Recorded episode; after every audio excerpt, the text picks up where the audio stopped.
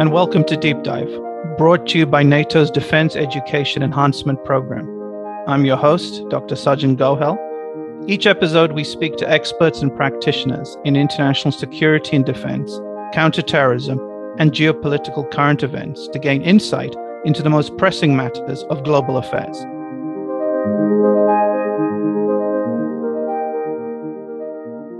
In this episode, we speak to Mitra Kutub, an independent researcher and commentator on Afghan politics who has worked with refugee and migrant organizations in the United Kingdom. We discuss the plight of Afghans, especially women, under Taliban rule and the impact that is having within Afghanistan as well as the wider international security implications. Mitra Kutub, thank you very much for joining us on NATO Deep Dive. Thank you. Thank you for having me. There are a lot of things happening right now in Afghanistan that perhaps don't get the attention that they need to. One thing in particular is the rights of women and girls in Afghanistan, or I should say, the complete lack of any rights.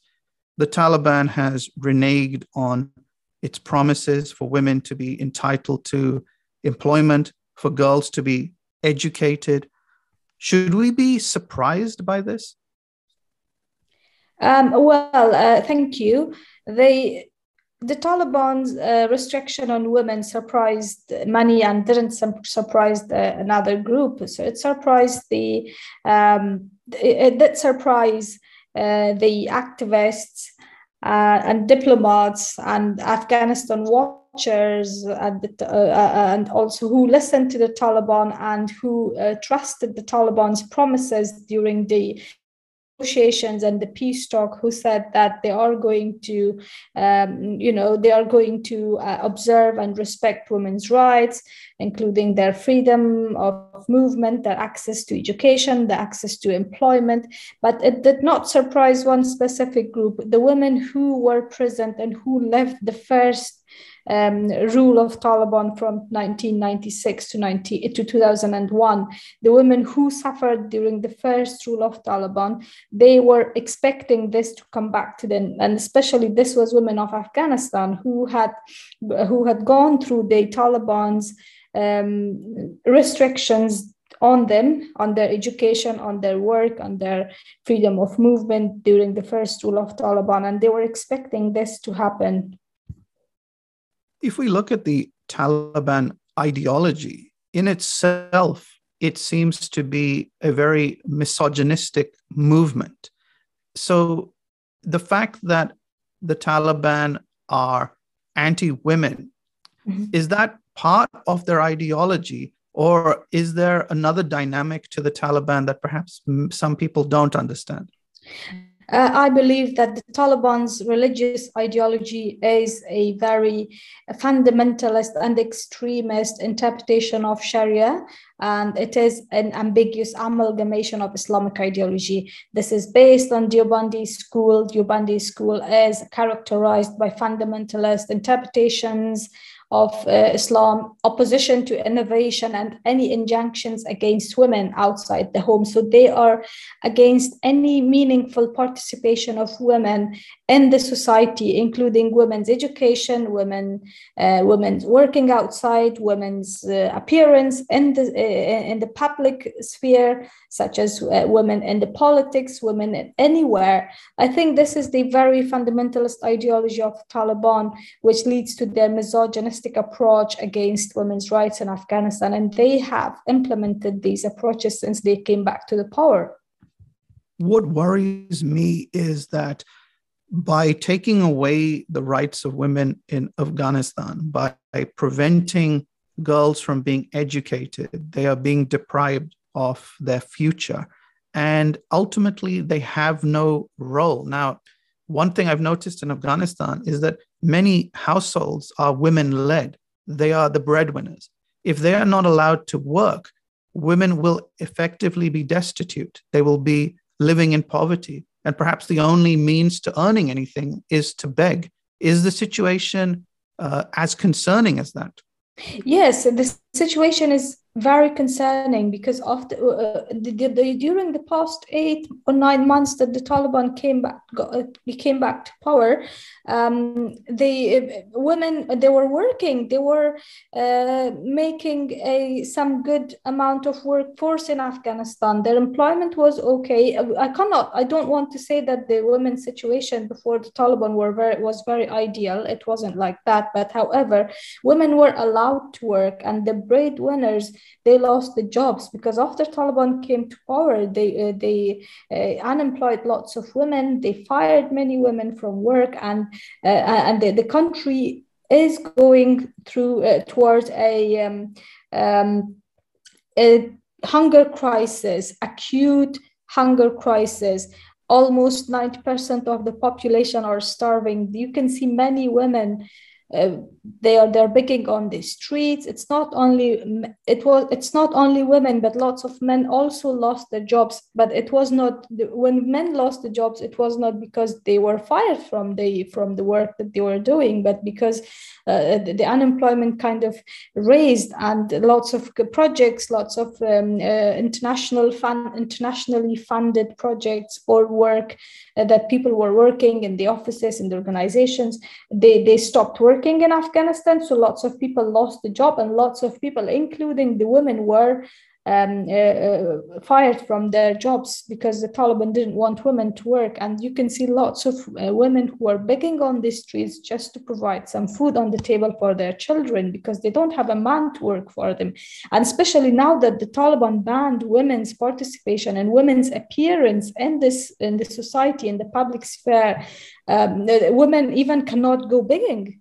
It's it's very it's such a very uh, upsetting situation in the, in, in, the country and especially for women. Uh, uh, you know they, they have they have kind of restricted they have closed all ways to women to work to study to to even to um, to beg for example in this situation. It's deeply tragic and painful what is now unfolding and what you're conveying only highlights just how dire the situation is. You mentioned this aspect about misogyny, and we know that the Taliban practice that. It seems to be part of their identity, their ideology.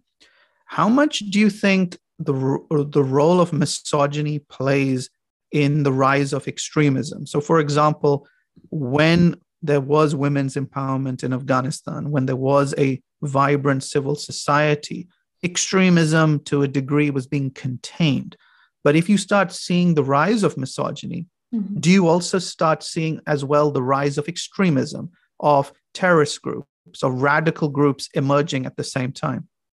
I believe that the, the radical groups and uh, fundamentalist groups they have this uh, thought in common, and that is any opposition against women's meaningful uh, role and participation in the society. So this is what brings these groups all together, and uh, they are inspired by each other.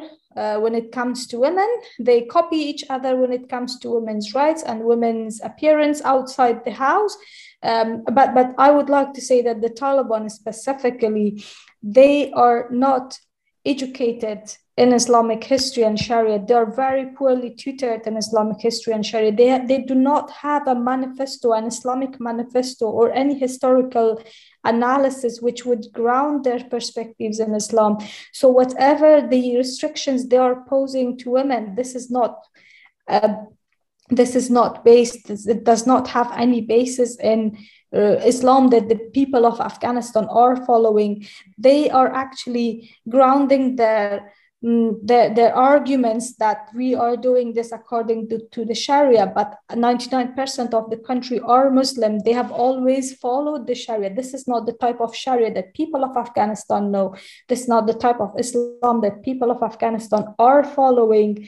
I believe that the, the, the, this misogynistic approach of the Taliban against women's rights and their education and any participation outside the outside the house comes from their own very uh, old-fashioned, uh, very, uh, uh I would say, poor uh, ideology, which is against any participation of women outside.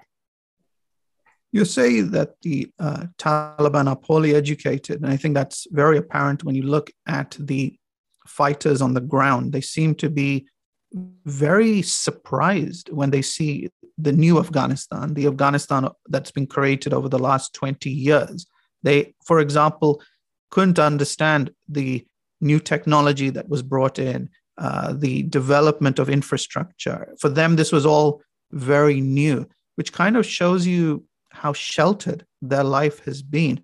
Where have these Taliban fighters been brought up? Uh, could it be in some parts of Afghanistan, or is it more likely that they were being trained and educated in neighboring Pakistan? Yeah, Yes, if, if we go back to the uh, to history of how the Taliban uh, emerged, uh, we can go back to the civil war and the, the, the war against the Soviet Unions in Afghanistan during the 80s.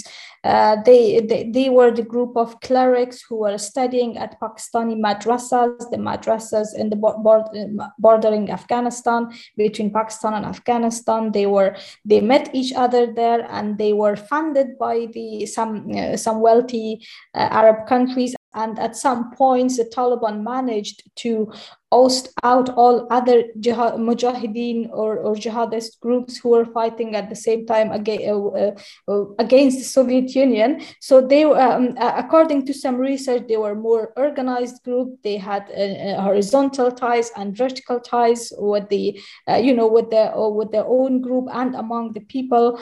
So they kind of managed to come to the power with the support of, of course, Pakistani ISI, the um, the in, in some wealthy Arab countries such as um, the Saudi Arabia. So this is the, the, most of the fighters they have studied, they have been tutored in those madrasas and the uh, uh, they were they were being you know um, educated with a, very fundamentalist uh, Sharia uh, interpretation of Sharia, such as the uh, Deobandi schools. They are running. They have been they have been running since years in these areas uh, of Afghan and uh, in the, the, bordering areas of Afghanistan and Pakistan. Um, uh, they they are coming from there because even we witnessed that most of them they cannot even speak any of the languages spoken by the people of Afghanistan. They do not dress by the ordinary people of Afghanistan. They have not seen this uh, uh, women outside the house i don't know i mean uh, the past 20 years women had some achievements in afghanistan. They could go out they could work they could dress normally uh, according to the traditions of the afghan society. But these fighters that came in the city they as if they, they have never seen normal human beings in their lives so that's how they treated women uh, when they were not obeying them. They didn't know how to treat women. Even the taliban's uh, officials they also admitted that their fighters are not educated on how to treat women they are not they don't know how to behave with women. And they even they even admitted that they are looking to educate their fighters their members to to treat women. So that but however i find this a, a propagandist approach and a, a very um, a something which they would they wanted people to, to to think that they have changed from the past 20 years. However they have not changed at all. And they totally forgot about uh, about what they said for the fighters that they're going to educate them how to treat women. Uh, however they even the leaders the officials they started posing more restrictions on women. They, they they don't even care about what the world is saying about them what the world wants from them in order to recognize them uh, so, uh, I mean, coming back to the point that where these fighters come from, I believe there have been uh, religious schools where they educate these young fighters from the very young age. Uh, they educate them with the very fundamentalist um, interpretations of Sharia according to the Deobandi school that they believe in. They, they believe in uh, jihad, they believe in um, making a Islam, an Islamic Emirat and they are being educated with the Deobandi brand of Islam, which adheres to Orthodox Islamism, and they insisting that the um, Sunni Islamic law Sharia is the path of salvation. And they also insist on, uh, on making Islamic practices uh, they, they alive, which goes back to the um, uh, um, very um, first centuries that, or, or, the seventh century, the time of the Prophet Muhammad. And they also think that the notion of global jihad is a sacred duty uh, to protect Muslims. So these are the thoughts that they are grown up with, and they also um, this also leads to uh, uh, any. Uh, opposition to women's uh, presence outside the house and uh, and any role for women outside the house. So this goes back to their own ideology again as you say, the Taliban have not changed. It's clear that Taliban 2.0 is effectively the same as Taliban 1.0. And if we recall the Taliban in their previous uh, rule in Afghanistan in the 1990s, they allowed Al Qaeda mm-hmm. and other uh, jihadist terrorist groups to operate inside Afghanistan and use the country as a launch pad for, for terrorism. Where does the Taliban stand today when it comes to Al Qaeda and other uh, terrorist groups? It's interesting that they have not condemned Al Qaeda as yet. And yeah. it's also interesting that you have people like Amin al Haq, who was at one time bin Laden's bodyguard, returning to Afghanistan yeah. from Pakistan with a guard of honor from the Taliban. So it is very worrying what's taking place, but I'd be interested in your take as to where you think the relationship is between the Taliban, Al Qaeda, and other terrorist groups.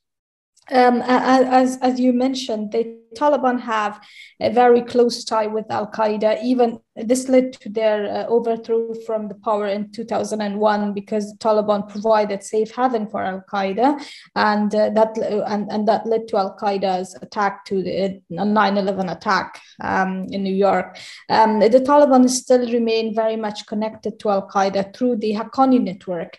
Uh, for example, Sirajuddin Haqqani, the, the, the leader of the, the Taliban, the I mean the deputy deputy of the Minister of Interior of the Taliban, who is also leader of the um, Haqqani network, he published this op-ed on New York Times, and he uh, kind of uh, illustrated how interconnected these two groups are.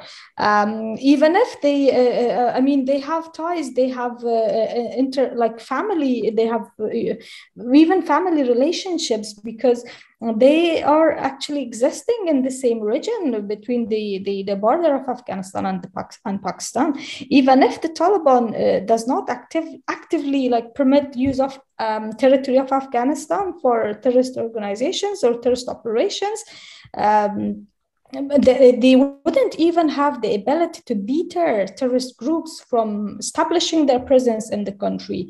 Um, even if they deny, for example, that uh, they do not have any ties with Al Qaeda, but the Taliban also lack the capability to prevent any activities of terrorist groups in Afghanistan. We have seen them, and uh, even their uh, um, you know the, the leadership's concern is nowadays mostly on how they should get recognized how the funds should be released uh, but they also fail to provide security to the people and you know making make the uh, the, bond, the, the borders secure. So i believe the tie still remains and they have not denied it but however they, they have illustrated that they have they are interconnected and they have links with this group it's interesting that you spoke about the Haqqani network led by Sirajuddin Haqqani. So, the Haqqani network is an internationally prescribed terrorist group.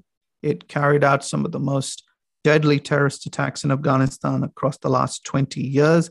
Sirajuddin Haqqani himself is a prescribed terrorist. Is he the most powerful person in Afghanistan? Are the decisions that are being made by the Taliban when it comes to security, education, the lives of Afghans? Are they all impacted by the decisions that Sirajuddin Haqqani makes? I believe um, if we if we look at the uh, internal dynamics of the Taliban, we can uh, figure out two um, different groups uh, who um, who are saying that we are together, but then we have the Kandahari um, Taliban, who um, is by uh, you know the uh, the Taliban, the Afghan Taliban, and then they have their affiliated Haqqani network.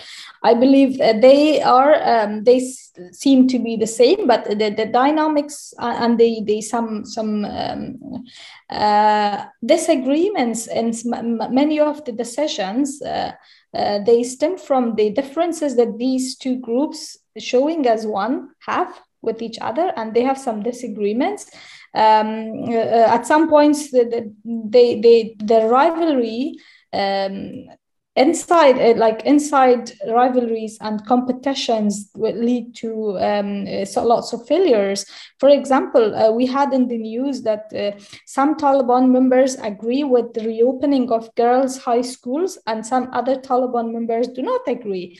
On the other hand we had statements from haqqanis uh, for example uh, yesterday was it yesterday or the other day?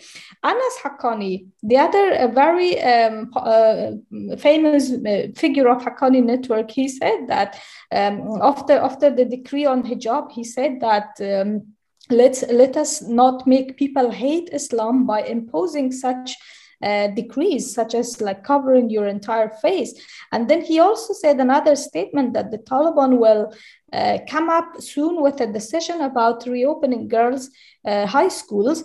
Uh, but at the same time, other uh, Taliban leaders, such as Mullah Baradar, he didn't say uh, anything about it. So it seems like half of these groups, half of they, they agree with something and the others don't agree. So they they have their own disagreements that might even um, block some decisions.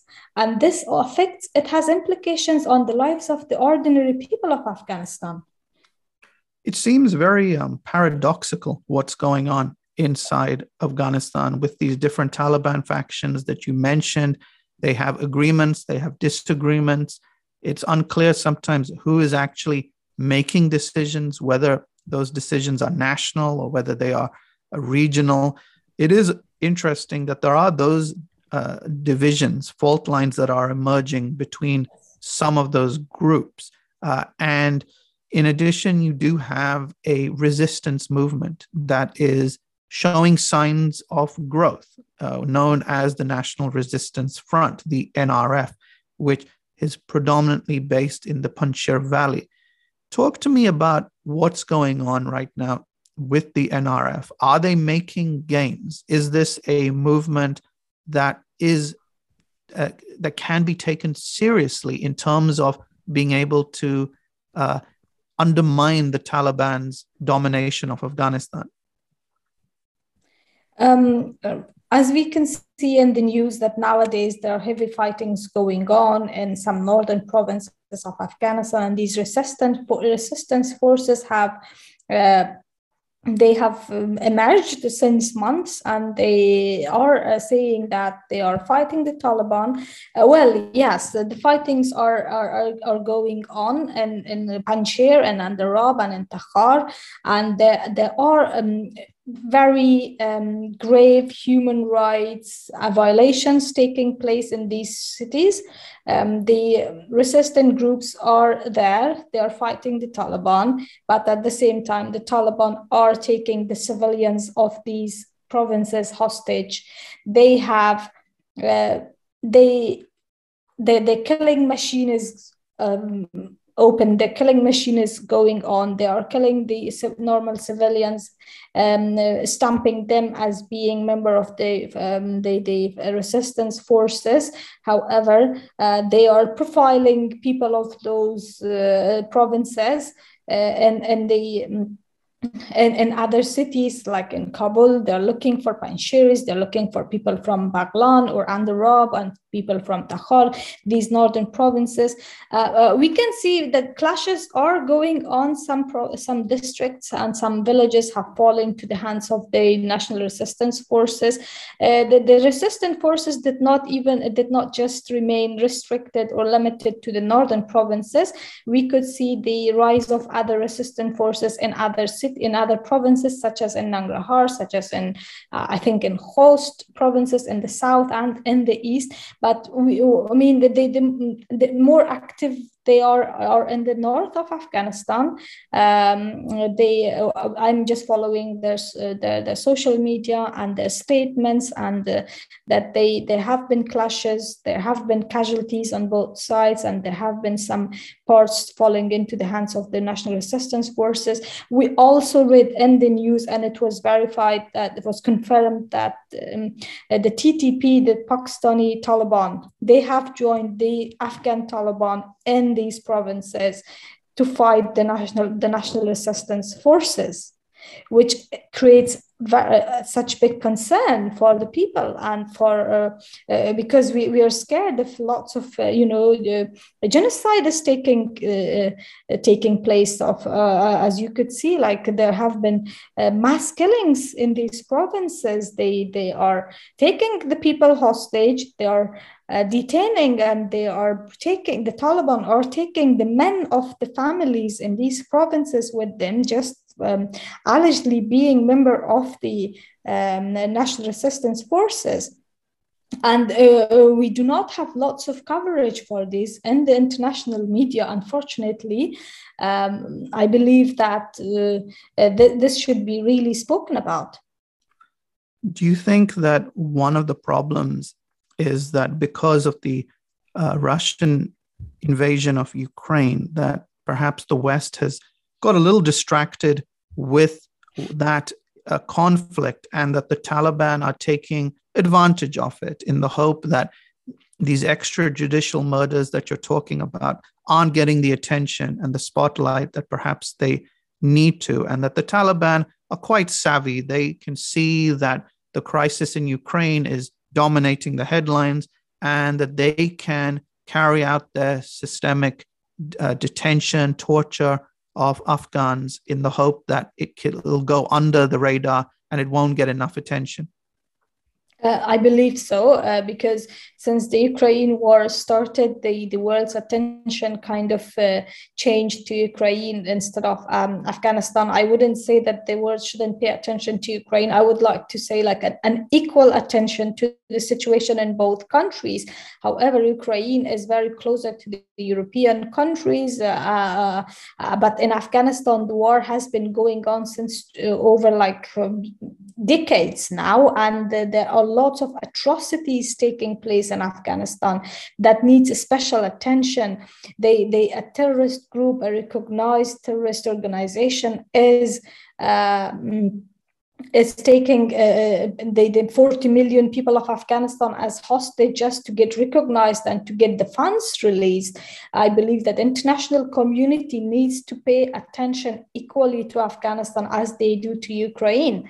Um, in Afghanistan, they, if we there are a very long list of human rights violations, starting from women's rights and then going to the extrajudicial killings, forced disappearances, forced displacements of, mm, of, of people who from the uh, from non, uh, for example, Hazara regions, Tajik regions, and the forced the, the disappearances of the former national security and defense members, uh, former Afghan government employees, disappearance of women protesters. There are some women who are still we still don't know of where their whereabouts. The family families are calling that the Taliban have uh, detained they, they, they, but they don't know where they are. And there is such a long list. Uh, uh, human rights violations. I mean, this, this group is taking 40 million people of Afghanistan as hostage for their political gains. And they don't even now care what the world wants from them. They're just implementing their, their, their barbaric rules on women and on the people of Afghanistan. They have, in the, their, their recent decree on covering women's, uh, women's faces, they have actually tried to take the domestic violence into the houses of people. It gives the men of the family more uh, power to uh, kind of use violence against women because the man the man or the male guardian will be punished on behalf of the woman if she doesn't cover her face. So if if we think that the violence in afghanistan starts from the home and it gets bigger when you go out of the home. I believe, um, just going back to the um, Ukraine, I believe that the world and international community must pay the same attention that they are paying to Ukraine it's not only the war and human rights violations uh, that the world has forgotten about in Afghanistan, but it's also about the Afghan refugees and the evacuees outside the country. Since the war in Ukraine started, all attentions attention was paid to the Ukrainian refugees, and they forgot about Afghan refugees or who were evacuated from the country. Um, so I think there should be an equal mm, uh, treatment of both groups. So it's an important point that you raised about not forgetting the Afghans and the Afghan refugees uh, as well. And you've painted a very stark situation as to the human rights abuses that the Taliban are carrying out. Two things I'd like to connect to that. One of the communities that has been really badly affected by the return of the Taliban has been the Hazaras, who are the, the Shia community inside uh, Afghanistan. And they've not just faced uh, mistreatment by the Taliban, but also by the ISIS affiliate known as ISKP. Yeah. My question is that people, some people say that ISKP is the enemy of the Taliban, and then there are others that say that actually it's much more murkier and that on occasions ISKP works with the Taliban, especially the Haqqani network. Could you talk more about how the Hazaras have suffered since the Taliban returned? And also, perhaps, if you could connect it to the role of the Taliban and ISKP as well. Um, I believe that Hazaras and and the Shia Hazaras are the ethnic group and they follow the Shia sect of Islam. Um, they have always been a target by uh, fundamentalist or extremist Sunni terrorist organizations. ISKP uh, started its activities according to the reports in 2015 and the main the main target of them were the Hazara communities in Afghanistan. We witnessed lots of terrorist attacks against Hazara community by the ISKP in Afghanistan, mostly that the ISKP is taking responsibility for. For example, they attack again uh, in, in, the mosques in Kandahar, in Kunduz, and um, other provinces, and in Mazar, in Kabul. They, the ISKP carried out all these attacks. ISKP has um, emerged as a rival to the Taliban. However, we don't know if they have ties behind the scenes or not. Uh, but their major uh, targets are the Hazara and Shia communities of Afghanistan because of their ideology. Again, they deem that these groups are infidels and they should be vanished.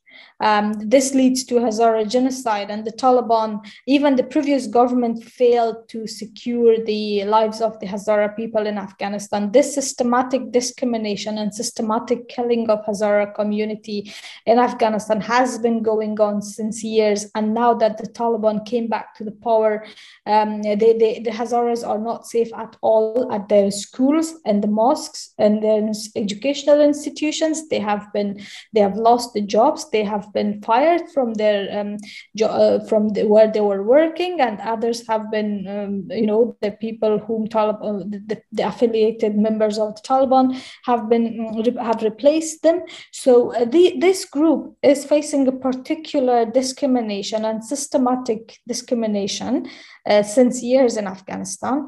Um, however, they have been target since the Taliban took over. They um, uh, have been target of the attacks by ISKP. They have before the Taliban been target of the attacks by ISKP. For example, the attacks, uh, they, their hospitals, their babies were killed. The hospitals got attacked. The schools got attacked uh, many times, and ISKP took responsibility for carrying out all these um, terrorist. Uh, um, uh, terrorist attacks. Uh, we, we still don't know if these, if the Taliban and ISKP are, uh, you know, uh, together in this. Or uh, but however their ideology um, i believe both are extremist and fundamentalist. They are uh, if the school of thought is an extremist ideology and they have uh, um, they, and they do not accept the shia uh, sect of islam. However uh, I, I think in this one they have something in common. Indeed it's interesting that the uh, ISKP, they do seem to carry out attacks against the Kandahari Taliban, and yet they have never carried out an attack against the Haqqani network, which often makes you wonder just how murky the relationship and, and the nexus of these uh, entities are. So, one other thing that I want to touch upon, which you raised earlier, which I thought was very interesting, is this role of the TTP, the Tehrik-i-Taliban Pakistan, also known as the Pakistan Taliban. You mentioned how they're working together with the Afghan Taliban. Why this is important is that the former government of Imran Khan, they used to say that if the Taliban returned to power, then it would provide greater security for Pakistan and mm-hmm. that the TTP would not be uh, able to operate. Whereas, in fact, we've seen the complete opposite the TTP are not only operating, but they are increasing their operations and they are growing. Was Pakistan naive in assuming that the TTP would come under control if the Afghan Taliban returned to power in Afghanistan? Um, TTP is a, um, uh, I also uh, thought like many people thought that the, the, the, pakistani government by supporting the afghan taliban will create a um, kind of a, a, rival a group that would fight the ttp however we, we, we see that the ttp has joined the afghan taliban who were long for years been rivals and competitors uh, to, to terrorist groups. Um, I wouldn't exactly say that the Pakistan government was uh, very weak in uh, understanding this and thinking that supporting Afghan Taliban would um, would help them vanish the TTP. But the Pakistani government, in many ways, managed to take control of Afghanistan and its um, affairs by supporting the Taliban coming back to the power, by providing them safe havens for many years in, in, in its territories. Um, however, um, I, I, think now it, the day TTP and Afghan Taliban coming together, they have become a new challenge to the Pakistani government. As we could see, the airstrikes carried out by the Pakistani um, for air forces in, in, in Khost province and Kunar province uh, that they, they claim that they have uh, uh, targeted the TTP bases in these uh, city in these provinces uh, was a is was one of the signs that the Pakistani government uh, felt insecure about it about thinking that the Pakistani the Pakistani Taliban and the Afghan Taliban would make a good good allies against the Pakistani government. But however, I don't think that would be the case uh, because the Pakistani, uh, the Afghan Taliban are more um, um, affected by the or, or they're under somehow they, they they're more affected by the Pakistan uh, government and the ISI. We could see it from the very beginning when the Taliban came to power. The head of the ISI came to Afghanistan and visited them, and uh, without the support of Pakistan, I wouldn't believe that the Taliban of Afghanistan would uh, uh really uh, survive. Well, it's an important point that you've helped to clarify. One final question, Mitra, is just for our listeners, could you also explain your own connection to Afghanistan and the work that you're now doing to help Afghans? And also, if you could perhaps provide some perspective on what more others can do to help the Afghan people during this very difficult time. Um, I was born and grown up in Afghanistan, and uh, I was very young during the first rule of Taliban from 96 to 2001. That's why I said in the beginning that people like me were not very much surprised by coming back of the Taliban and, and did not really believe that the Taliban have changed while they have not changed. We were expecting people like me, my mother, they, we were expecting such thing would happen uh, because uh, th- this connection is it's you know my connection with the with the um, uh, how the Taliban ruled in Afghanistan is very old because I was very young and I was witnessing how they're oppressing women.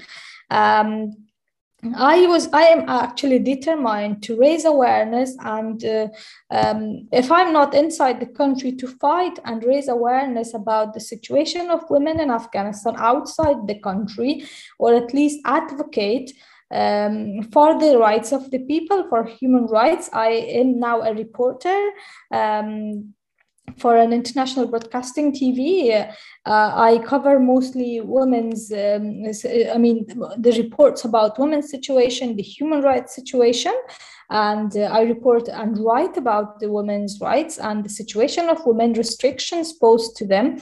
Um, I believe that my networks in, in the UK and in Europe, hopefully, uh, and, get my message and get my uh, get, get the situation of Afghan of, of women in Afghanistan and I expect them to raise awareness as well. So what we can do outside the country is to raise awareness, to write a lot about the situation in Afghanistan and the human rights crisis, the women's rights crisis in Afghanistan. This is what I would expect from my international friends and Afghans in diaspora um, that you can you can just write if you're not fighting inside the country if you if, i mean if i'm not there and if i cannot go back there at least i could just um, write about them and uh, spread the word uh, advocate uh, whenever wherever possible for the rights of women in afghanistan and hopefully hopefully make a network of people who would pressurize um, the policymakers in the UK, in Europe, and like in a bigger context, the international community to pressure, put pressure on the Taliban to bring changes and to make the uh, improvements in the situation of people and especially people women in afghanistan the minorities. However this is less probable that the taliban would change uh, or even uh, especially after the last hijab decree that they um, issued um, the, the world actually cut off its hope to the Taliban, and the Taliban also uh, didn't care.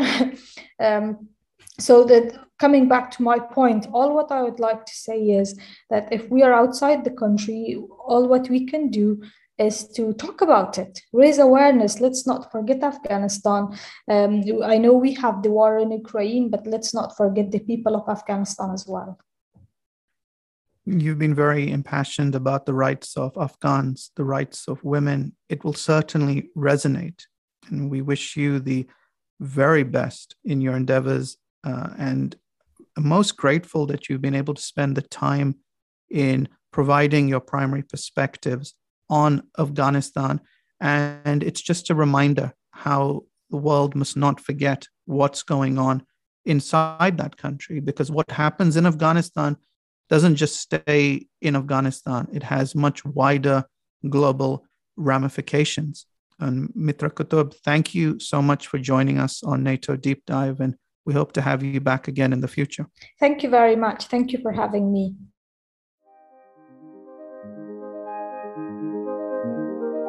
Thank you for listening to this episode of Deep Dive. I'm your host, Dr. Sajjan Gohel. Deep Dive is brought to you by NATO's Defense Education Enhancement Program. The production and research team are Marcus Andreopoulos and Victoria Jones. For additional content, including full transcripts of each episode, please visit deepportal.hq.nato.int forward slash deep dive.